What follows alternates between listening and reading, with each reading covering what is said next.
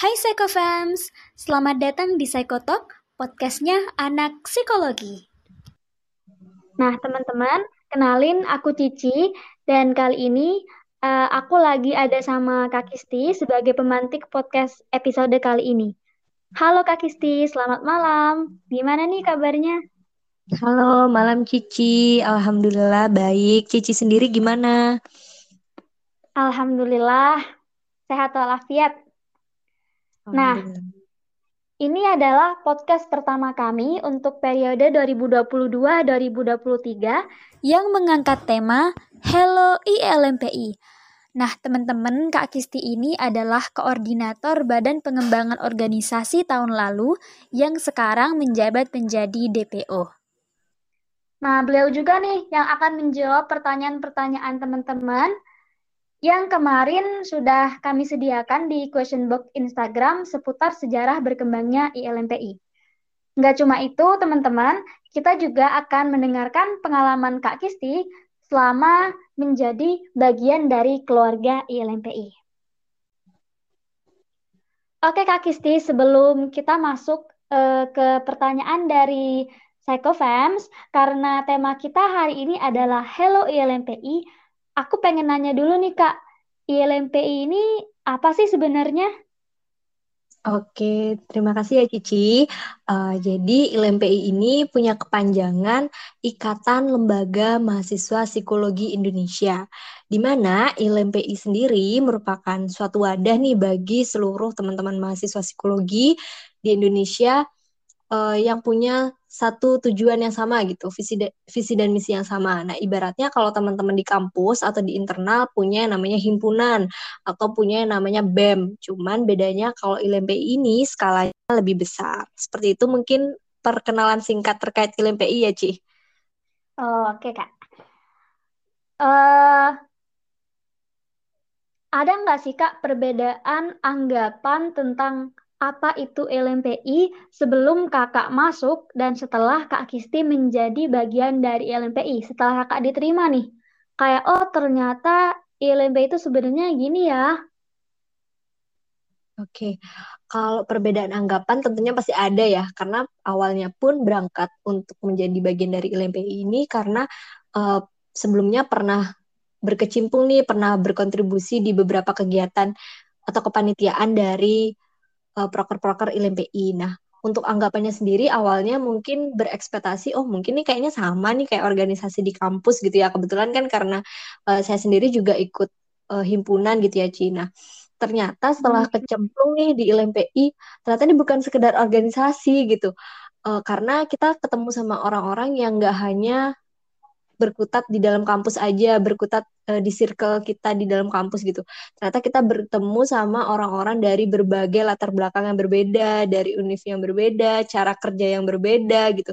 Nah, di LMP ini aku banyak banget belajar terkait gimana caranya sosialisasi yang baik, interaksi dengan orang lain, terus etika cara mengutarakan pendapat itu gimana sih supaya bisa diterima tapi tetap menghargai um, lawan bicara kita gitu. Nah, awalnya sih itu terus pemikiran tentang organisasi itu ternyata nggak cuman hanya diisi kepalaku aja tentang gimana caranya kepemimpinan yang baik, gimana caranya leadership kan kayak gitu biasanya kalau di organisasi. Tapi gimana caranya kita uh, menerima opini dari orang lain, terus uh, cara pengambilan keputusan di LMPI juga lumayan unik nih karena berbeda dari organisasi lain di mana dia menggunakan musyawarah untuk segala pengambilan keputusan. Itu sih mungkin perbedaan setelah dan sebelum gitu.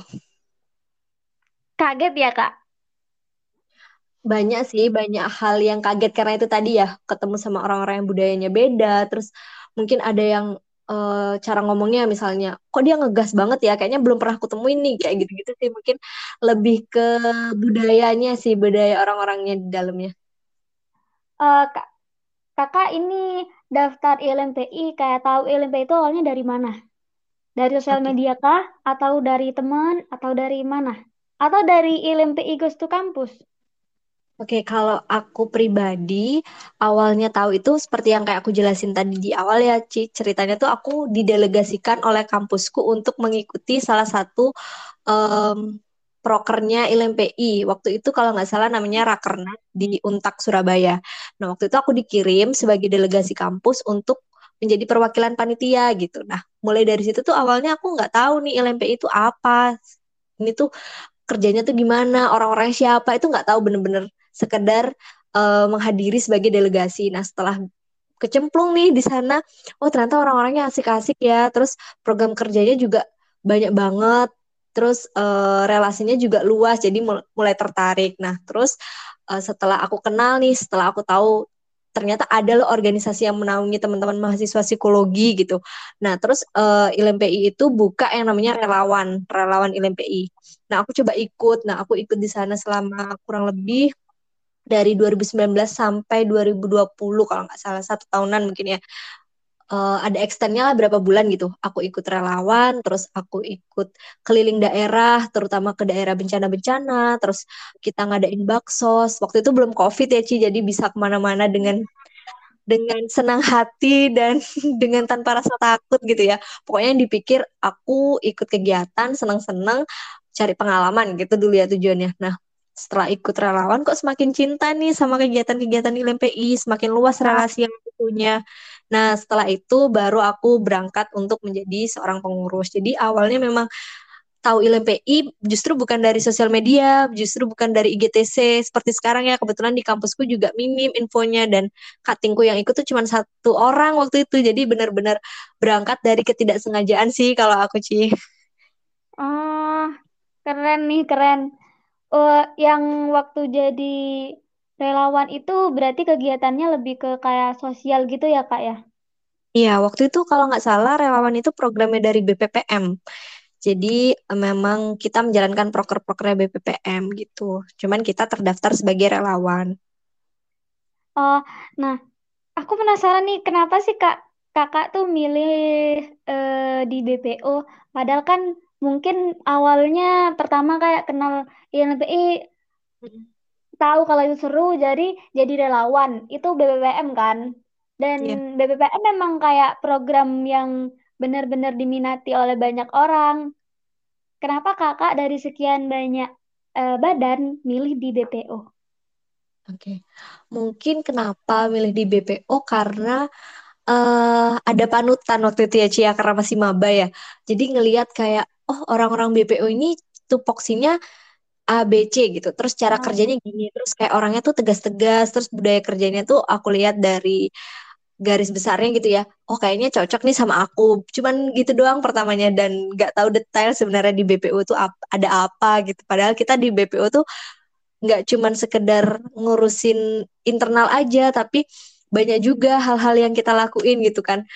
Tapi sekedar itu sih cari panutan waktu itu ikut-ikut kakak tingkat gitu karena ngelihat wah kayaknya berwibawa banget ya masuk BPO terus tegas banget orangnya berawal dari situ sih Ci ketertarikan ke BPO. Oh jadi uh, ada seseorang yang menginspirasi ya? Iya betul. uh, Oke kak, sebelum ILMPI sebesar ini, punya anggota sebanyak 122 lem ya, kalau nggak salah di tujuh wilayah di seluruh Indonesia. Hmm. Kapan ILMPI didirikan dan apa sih yang melatar belakangi didirikannya ILMPI? Oke, kalau ILMPI sendiri ya, menurut sejarah dan uh, karena aku sendiri kan belum ada ya di tahun itu ya Cia karena aku juga baru-baru nih jadi anggota dari LMPI. Nah kalau LMPI itu terbentuk katanya awalnya itu dari keresahan dan juga harapan teman-teman mahasiswa psikologi kok belum ada sih wadah yang menaungi teman-teman psikologi seluruh Indonesia. Padahal kalau di kedokteran ada yang namanya ID gitu ya mungkin Cici tahu terus ada Ikatan Bidan Indonesia kayak gitu kan. Nah gimana hmm. sih caranya kita punya wadah gitu kan? Terus akhirnya terbentuklah dari pelopor-pelopor itu untuk membuat wadah yang berlandaskan dari Tridharma perguruan tinggi yang seperti Cici tahu juga mungkin di kampusnya Cici ada ya Tridharma perguruan tinggi itu meliputi pendidikan, penelitian, terus pengabdian masyarakat. Nah, ILMPI juga berusaha sebisa mungkin untuk menjunjung tinggi profesionalitas. Nah, ILMPI ini juga uh, kalau kita tahu dari slogannya membuat Indonesia tersenyum dengan psikologi gitu ya. Berharapnya sih dari hal-hal kecil gitu bisa bermanfaat intinya untuk masyarakat. Nah, kalau secara sejarah rincinya gitu ya, Ci, tepatnya itu di tanggal 18 Februari tahun 2006 itu uh, kita bisa bayangin bersama ya karena itu sudah lampau sekali dan kita semua juga belum bergabung ya Ci ya. Nah, itu katanya ya. ada para inisiator yang mengundang perwakilan dari mahasiswa seluruh Indonesia gitu, mahasiswa psikologi tepatnya. Nah, itu untuk melakukan pembacaan pradeklarasi berdirinya sebuah organisasi mahasiswa psikologi di tingkat nasional. Nah, setelah adanya pradeklarasi tadi, di Yogyakarta tepatnya beberapa bulan kemudian tanggal 21 sampai dengan 23 April tahun 2006 eh, deklarasi berdirinya organisasi ini bernama LMPSI atau Lembaga Mahasiswa Psikologi Indonesia di mana ini menetapkan uh, salah satu mahasiswa dari UGM sebagai sekretaris jenderal. Kalau Cici tahu sekretaris jenderal kan pimpinan tertinggi di LMPI nasional gitu ya. Nah. Oke, nah terus setelah sudah terpilih nih sekretaris jenderal di tanggal 1 sampai dengan 3 Mei tahun 2009 berselang tiga tahun kemudian uh, yang awalnya cuma beberapa para inisiator aja ini sudah berkembang Ci. Jadi di Universitas 11 Maret itu mengadakan yang namanya temu organisasi psikologi se-Jawa Tengah dan DIY dihadiri oleh 15 perguruan tinggi. Nah, hasilnya mengadakan temu organisasi ini mendirikan kembali Lembaga Mahasiswa Psikologi Indonesia yang bernama LMPI. Belum ada I-nya nih. Nah, itu untuk oh. Jawa Tengah dan DIY. Nah, berselang satu tahun kemudian, karena sukses nih mendirikan uh, lembaga itu, yang tadinya cuma 15 perguruan tinggi, uh, sekarang di tanggal 13 sampai dengan 16 Mei tahun 2010 itu dihadiri oleh 29 perguruan tinggi seluruh Jawa dan Bali untuk menyepakati uh, yang namanya Forum Musyawarah Nasional dan mengundang perwakilan seluruh mahasiswa psikologi di Indonesia. Nah, kayak yang aku tadi bilang, ada nggak sih perbedaan gitu ya ketika kecemplung di LPI? Perbedaannya semua keputusan itu berdasarkan musyawarah gitu ya. Nah, di tahun ini, di tahun 2010 ini, um, musyawarah nasional pertama itu UIN Syarif Hidayatullah Jakarta yang menjadi tuan rumah untuk mer merundingkan gitu ya apa sih ke depannya yang mau dibuat oleh LMPI proker-proker apa yang kiranya bisa berkontribusi seperti tujuan awal membuat suatu wadah. Mungkin gitu sih sejarah singkatnya. Ngantuk nggak ya Ci? Aku ceritain sejarah. Nggak seru banget kayaknya. Jadi eh, LMPI itu udah melalui banyak perjalanan dan proses panjang yang berlika-liku ya. Betul. Dari tetua-tetua kita ya. Udah jalan hampir berapa tahun ya? Belasan ya, Kak? 16 tahun ya kalau terhitung dari 2006. 2006. Ah, uh, ah, uh, ah, uh, 16 ya lumayan hampir seusia ya. kita ya Ci. aku aku masih 12 kak maaf oh masih 12 oke okay. forever yang nah eh kalau itu kan tadi sejarah ILMPI ya kak sejauh ini kontribusi apa aja sih yang udah diberikan ILMPI untuk masyarakat secara nih LMPU tuh udah berdiri lama banget, udah lika-liku perjalanannya kayak panjang banget. Kontribusi dari LMP untuk masyarakat ini apa aja sih, Kak? Oke, untuk kontribusinya sendiri mungkin secara garis besar itu karena tadi juga berangkat dari uh, gimana sih caranya biar bisa berkontribusi di masyarakat gitu ya. LMP itu kan sadar akan pentingnya meningkatkan kualitas layanan psikologis gitu ya, entah dari uh, aspek mana pun gitu ya. Pokoknya gimana caranya keilmuan kita ini bisa bermanfaat. Apalagi dengan slogannya gitu ya Ci. Mewujudkan Indonesia tersenyum dengan psikologi gitu. Nah makanya slogan terkenal. Iya. Makanya banyak banget program kerja dari LMPI dari badan mana pun gitu ya pasti berlandaskan gimana caranya biar uh, berimpact positif gitu ya ke masyarakat.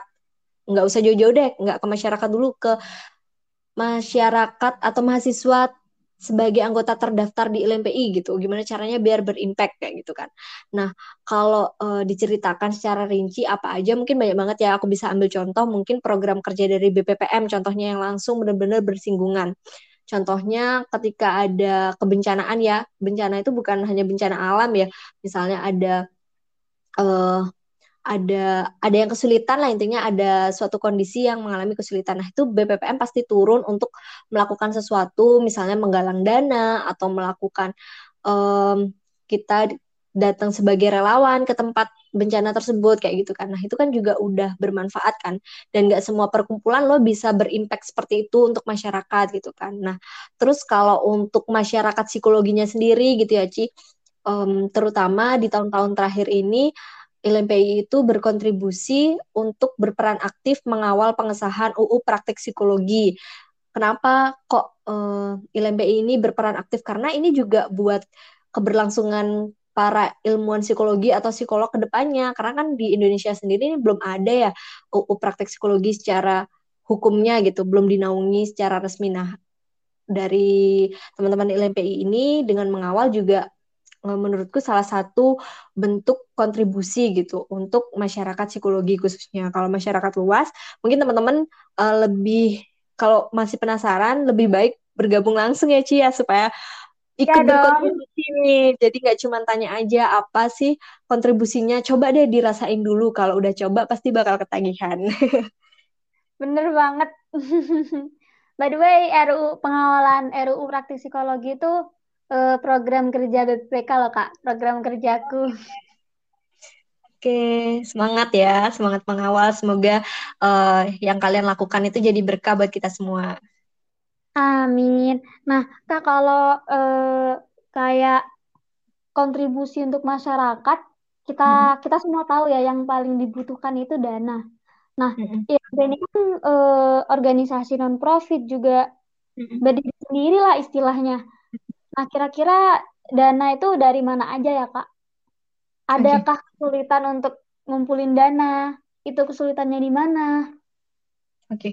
mungkin kalau uh, secara ini ya, secara dana detailnya gimana, mungkin itu lebih ke banku ya, Cia. Tapi hmm. sepengetahuanku selama aku jadi ke OR BPO atau jadi staff BPO, uh, sejauh ini karena teman-teman ILMPI itu pada kreatif-kreatif ya, jadi alhamdulillahnya kita nggak pernah sih kekurangan dana sih.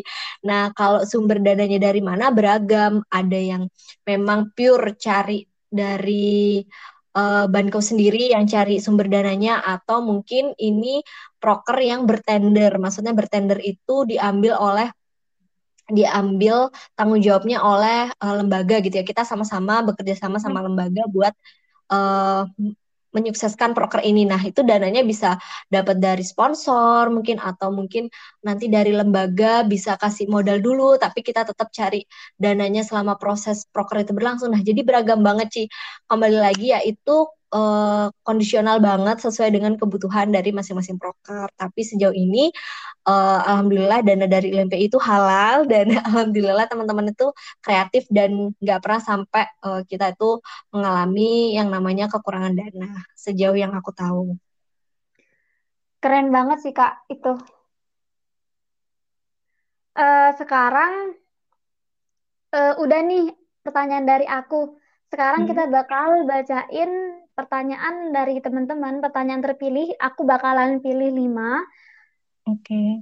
Dari question box yang kemarin dipasang di Instagram story LMBI Wilayah 5. Oke. Okay. Oke, pertanyaan ya, dari Pertanyaan dari at no activity for so long. Badan-badan apa aja yang ada di LMPI? Oke, kayaknya tertarik nih buat uh, join ke LMPI. Boleh dihubungi lagi nanti kalau oprek ya teman-teman LMPI. Di save uh, usernya yang tanya ini. Oke, terkait badan di LMPI ya. Uh, di LMPI itu ada tujuh ya. Sorry, enam. Enam badan, enam badan. Yang pertama ada Badan Kesekretariatan atau Bansek di mana kalau di organisasi pada umumnya dia sebagai sekretaris gitu. Dia bertanggung jawab secara administratif terkait surat menyurat, pembuatan database, terus pelaporan hasil kegiatan, biasanya LPJ gitu ya berkaitan sama Bansek. Nah, terus hmm. ada yang namanya Badan Keuangan yang tadi juga sempat aku singgung ya Ci terkait sumber dana ya. Di mana kalau organisasi pada umumnya dia punya bendahara gitu ya. Ini si cari uang, ngelola uang, gimana caranya ini bisa ngepres, bisa nggak minus nih dananya itu tugasnya Banko. Nah terus ada yang namanya Badan Informasi dan Komunikasi atau Baninfokom. Kalau aku ibaratin Baninfokom ini sebagai maskot atau sebagai iklan pertama dari ILMPI. Kenapa kayak gitu? Karena orang-orang akan melihat ILMPI apalagi di zaman sekarang ya Ci apa-apa sosial media gitu ya pasti yang dilihat pertama adalah Instagram ILMPI, web ILMPI. Nah, tugasnya Baninfo ini adalah mengelola dan mengoptimalisasi media sosial yang dimiliki oleh ILMPI. Nah, ini juga um, Baninfo ini tugasnya lumayan kompleks ya terkait publikasi internal dan eksternal. Padahal hampir setiap hari kayaknya ada yang harus dipublikasi. Entah itu ada uh, orang yang ulang tahun ya Ci ya. Pengurus yang ulang tahun kan diapresiasi lewat postingan story Instagram ya. Terus uh, ada konten-konten mungkin dari BPPK atau mungkin dari badan lain yang harus di-up. Nah, itu tugasnya Baninfo. Teman-teman yang punya ya? Uh, biasanya nih banyak yang agak salah paham soal Baninfocom. Uh, anak-anak yang daftar biasanya ngira kalau Baninfocom tuh kayak humas gitu, padahal Baninfocom ini lebih ke editing. Iya benar. Lebih ke yang punya jiwa-jiwa digital kreatif ya. Jadi jangan sampai salah ini ya teman-teman, jangan sampai salah informasi. Soalnya emang dari dulu tuh teman-temanku banyak yang daftar Baninfokom. Mereka kan hmm. ini badan uh, informasi dan komunikasi ya. Mereka tuh ngiranya kalau di Baninfokom ini ya kayak yang uh, relasi gitu, jalin relasi, terus kayak humas gitu. Ternyata hmm. ternyata, ternyata bukan berhubungan sama editing ya. eh, eh, eh, kayak ya 90% lah ini tentang edit mengedit. Tapi kalaupun nggak punya skill edit, kayaknya bakal diajarin sih sama uh, koornya ya Ci kalau semisal bergabung. Uh -uh, bakal diajarin. Ya cuman kalau nggak ada skill sama sekali nggak keterima kak. Oke bisa jadi catatan tuh buat teman-teman yang rekrut di tahun depan. Mungkin ada yang punya keinginan mau belajar buat editing, boleh diterima dulu. Siapa tahu nanti berkembang skillnya melebihi sama teman-teman yang udah mahir gitu. Nggak harus nggak harus ini sih. Yang penting tahu skill-skill dasar. Ya tergantung juga sih, tergantung rekruternya nanti iya. butuh yang seperti. Iya benar banget. Nah okay. terus selanjutnya? Uh, selanjutnya setelah Baninfo ada yang namanya BPO Ci. Nah kebetulan nih uh, tempat aku berproses ya selama dua tahun jadi staff terus diamanahi jadi koor gitu ya di BPO. BPO itu Badan Pengembangan Organisasi. Kalau aku bilang ini pondasi rumahnya di ILMPI karena uh, segala konstitusi itu dikajinya di BPO. Terus uh, cara mengembangkan organisasi yang baik gimana sih? Cara bonding apalagi kita itu organisasi yang LDR ya kalaupun sebelum pandemi itu memang udah jauh-jauhan gitu ya ketemunya cuma di hmm. event-event besar atau event-event tertentu gitu ya. Nah di BPO ini bertugas sebagai pengembangan sumber daya mahasiswa psikologi di LMPI dan juga pengembangan di organisasinya. Nah ini juga cocok nih buat teman-teman yang misal punya ketertarikan buat uh, di bidang PIO gitu ya. Walaupun aku sendiri pun nggak ngambil peminatan PIO, tapi dengan berkecimpung di BPO tuh sedikit banyak tahu kayak penilaian kinerja tuh prakteknya gini ya. Ternyata caranya um, membuat budaya organisasi yang bikin teman-teman itu betah tuh di mana ya kayak gitu. Jadi mungkin teman-teman yang tertarik sama BPO dipersilahkan mungkin di open recruitment selanjutnya boleh nih dicoba. Terus yang kelima ada yang namanya BPPM Badan Pengembangan dan Pengabdian Masyarakat. Kalau aku bilang ini sebagai unjung tombak dari ILMPI sesuai dengan tujuan awal LMPI ingin berkontribusi untuk masyarakat gitu ya, di mana uh, program kerja dari BPPM ini berasal dari diskusi di internal LMPI sendiri, gimana caranya bisa terjun dan bisa diterapkan dan bermanfaat tentunya secara langsung kepada masyarakat, khususnya masyarakat wilayah 5. Terus yang terakhir ada BPPK ini badannya Cici nih ya. Ya. Badan Pengembangan dan Pengkajian Keilmuan. Mungkin Cici yang lebih paham boleh ditambahin nanti. Di mana ini mungkin kalau aku bisa highlight gitu ya dari pengalamanku selama di LMPI, ini orang-orangnya itu lebih um, lebih rajin belajar gitu ya dari badan-badan lainnya. Hmm. karena kan harus rajin membaca karena kan mengkaji jurnal juga kan kadang. Jadi harus up to date mengkaji isu-isu seputar psikologi.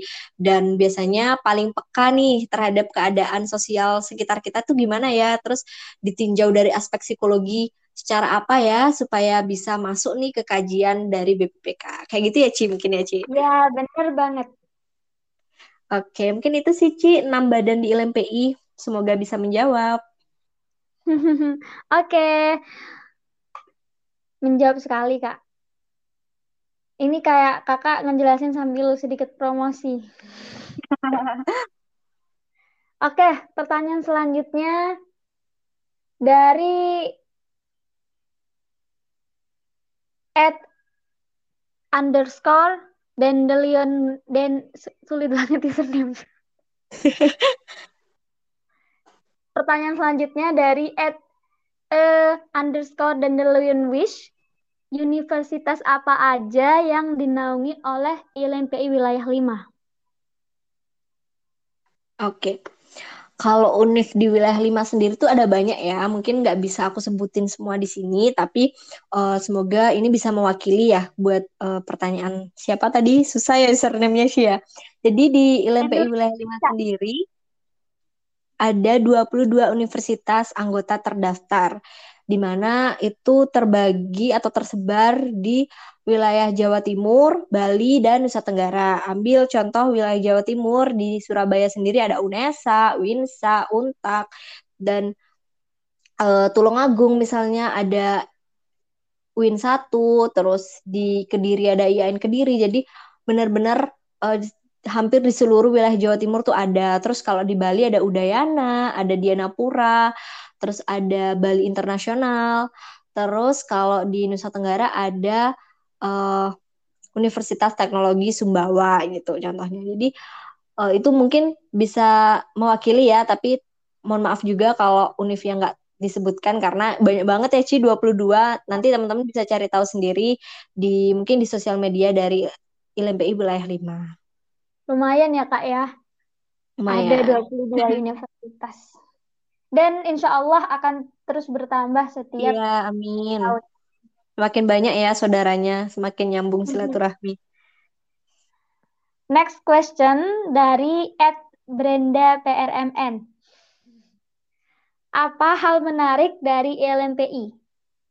Uh, eh, kegiatan menarik apa aja gitu loh Kak maksudnya? Yang bisa kita ikuti jika sudah bergabung di ILMPI? Oke.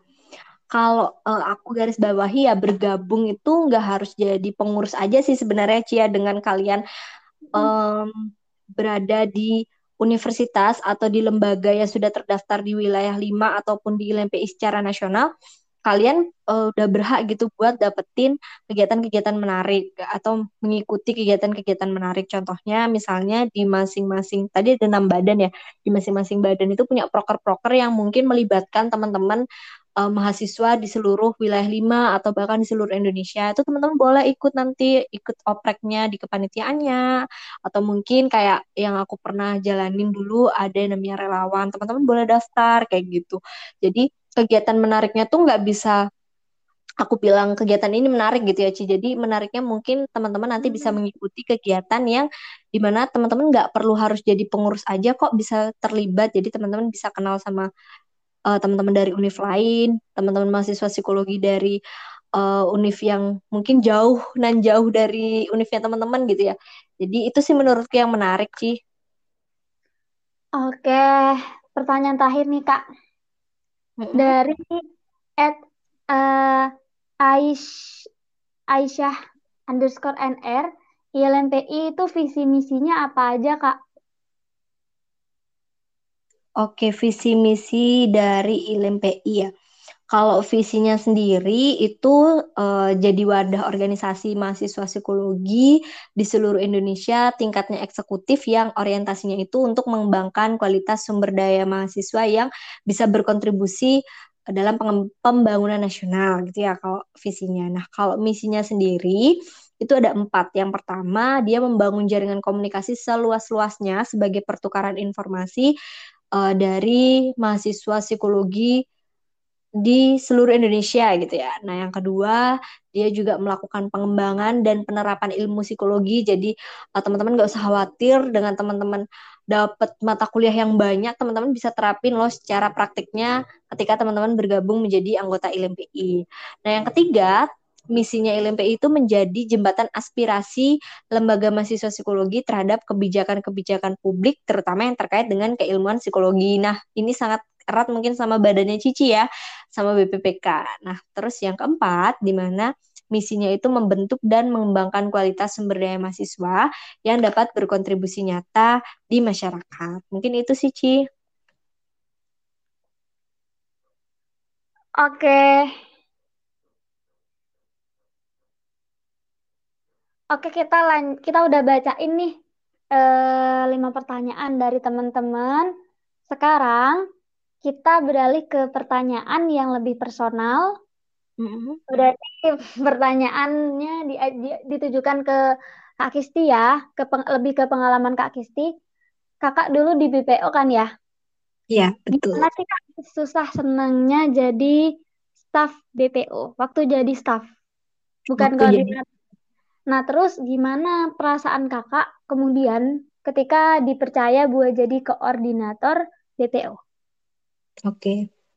Susahnya dulu ya, karena harus kita tutup dengan yang manis ya, Ci ya. Oke, susahnya waktu jadi staff BPO itu mungkin itu tadi ya, Ci, karena kaget dengan budaya teman-teman. Mungkin ada teman-teman yang rajin, ada teman-teman yang tepat waktu mengerjakan sesuatu, ada teman-teman yang mungkin hilang-hilangan, apalagi kita organisasi LDR yang mungkin bisa dibilang hampir ada loh hampir satu dua yang nggak pernah ketemu sama sekali kayak gitu ya.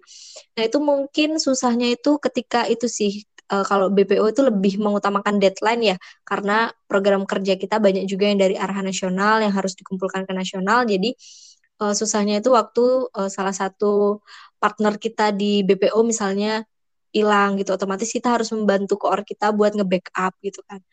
Nah terus kalau selama jadi koor mungkin kalau susahnya itu karena ini sih ngerasa waktu di BPO dulu oh ada koornya kita tinggal ngikutin alurnya, timelinenya juga udah disediain, kita tinggal ngejalanin gitu ya.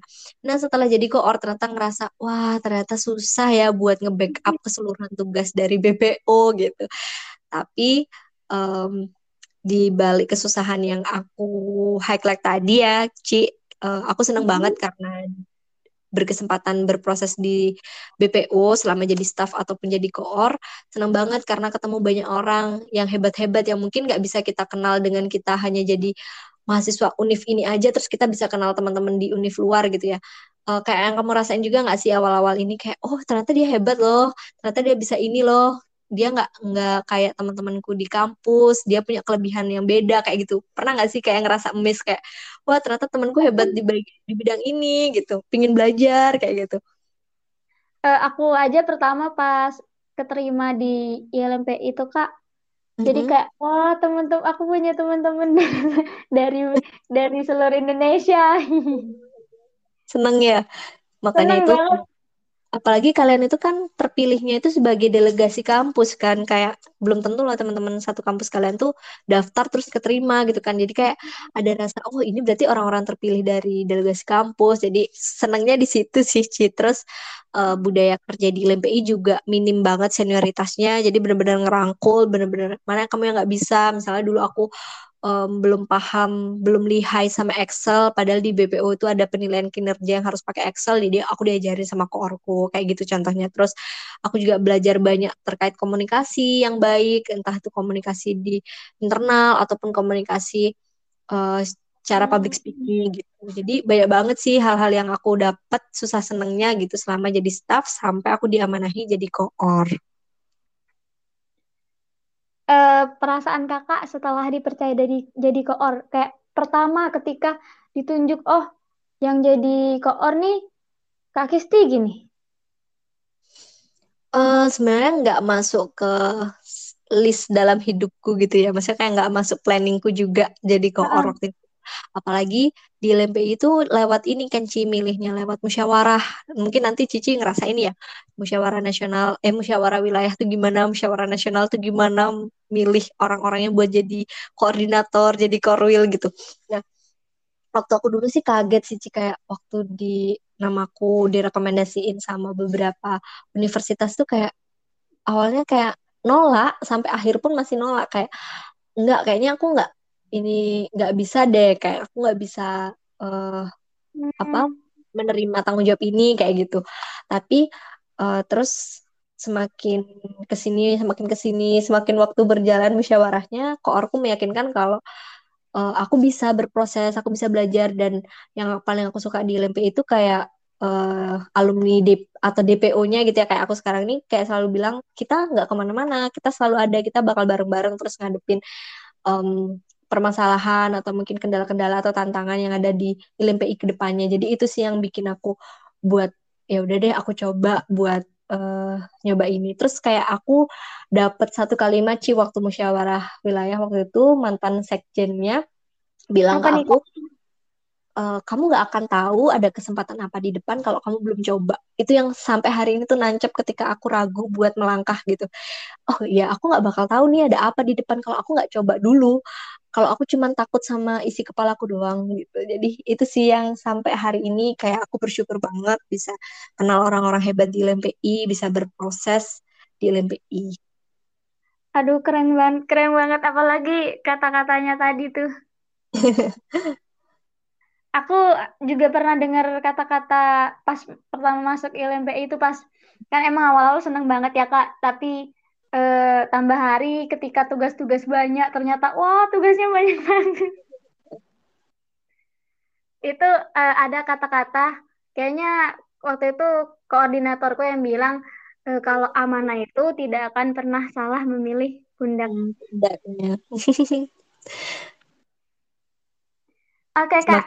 Uh,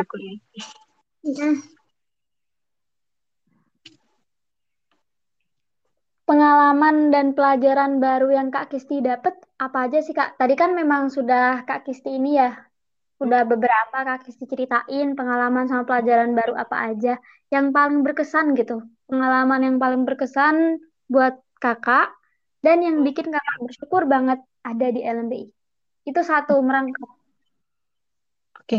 kalau secara umum mungkin eh, nggak uh, mulu-mulu ya di setiap organisasi mungkin kita pingin ngembangin soft skill sama hard skill gitu ya.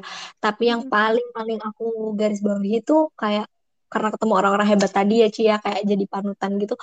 Mereka tetap bisa buat berorganisasi dengan baik, mereka bisa melakukan semua tanggung jawab dengan amanah, tapi tetap mengutamakan akademik. Walaupun ya akademik prioritas akademik atau prioritas organisasi itu kembali ke diri masing-masing ya. Tapi di LMP ini aku kebanyakan ketemu sama orang-orang yang sangat memberikan dampak positif ke diriku terutama. Jadi di situ aku belajar kalau uh, yang katanya biasanya orang bilang ala anak organisasi suka ngeremehin akademik itu sama sekali aku patahkan ya di LMP itu benar-benar aku pun uh, bersyukur kayak aku bisa tetap memprogram skripsi dan lulus tepat waktu dengan dukungan orang-orang yang aku temui di ILMPI. Jadi itu sih selain aku dapat soft skill, hard skill itu yang benar-benar uh, jadi poin penting dan manfaat banget buat diriku sampai hari ini. Oke Kak, kita nih udah lebih 30 menit ngobrol, nggak kerasa banget. Sebelum ditutup, karena pertanyaan-pertanyaan tadi juga udah terjawab, pesan apa yang ingin kakak sampaikan ke teman-teman yang mungkin ragu-ragu buat daftar organisasi, takut ketinggalan lah sama matkul-matkulnya. Dan banyak ketakutan-ketakutan lainnya. Oke. Okay.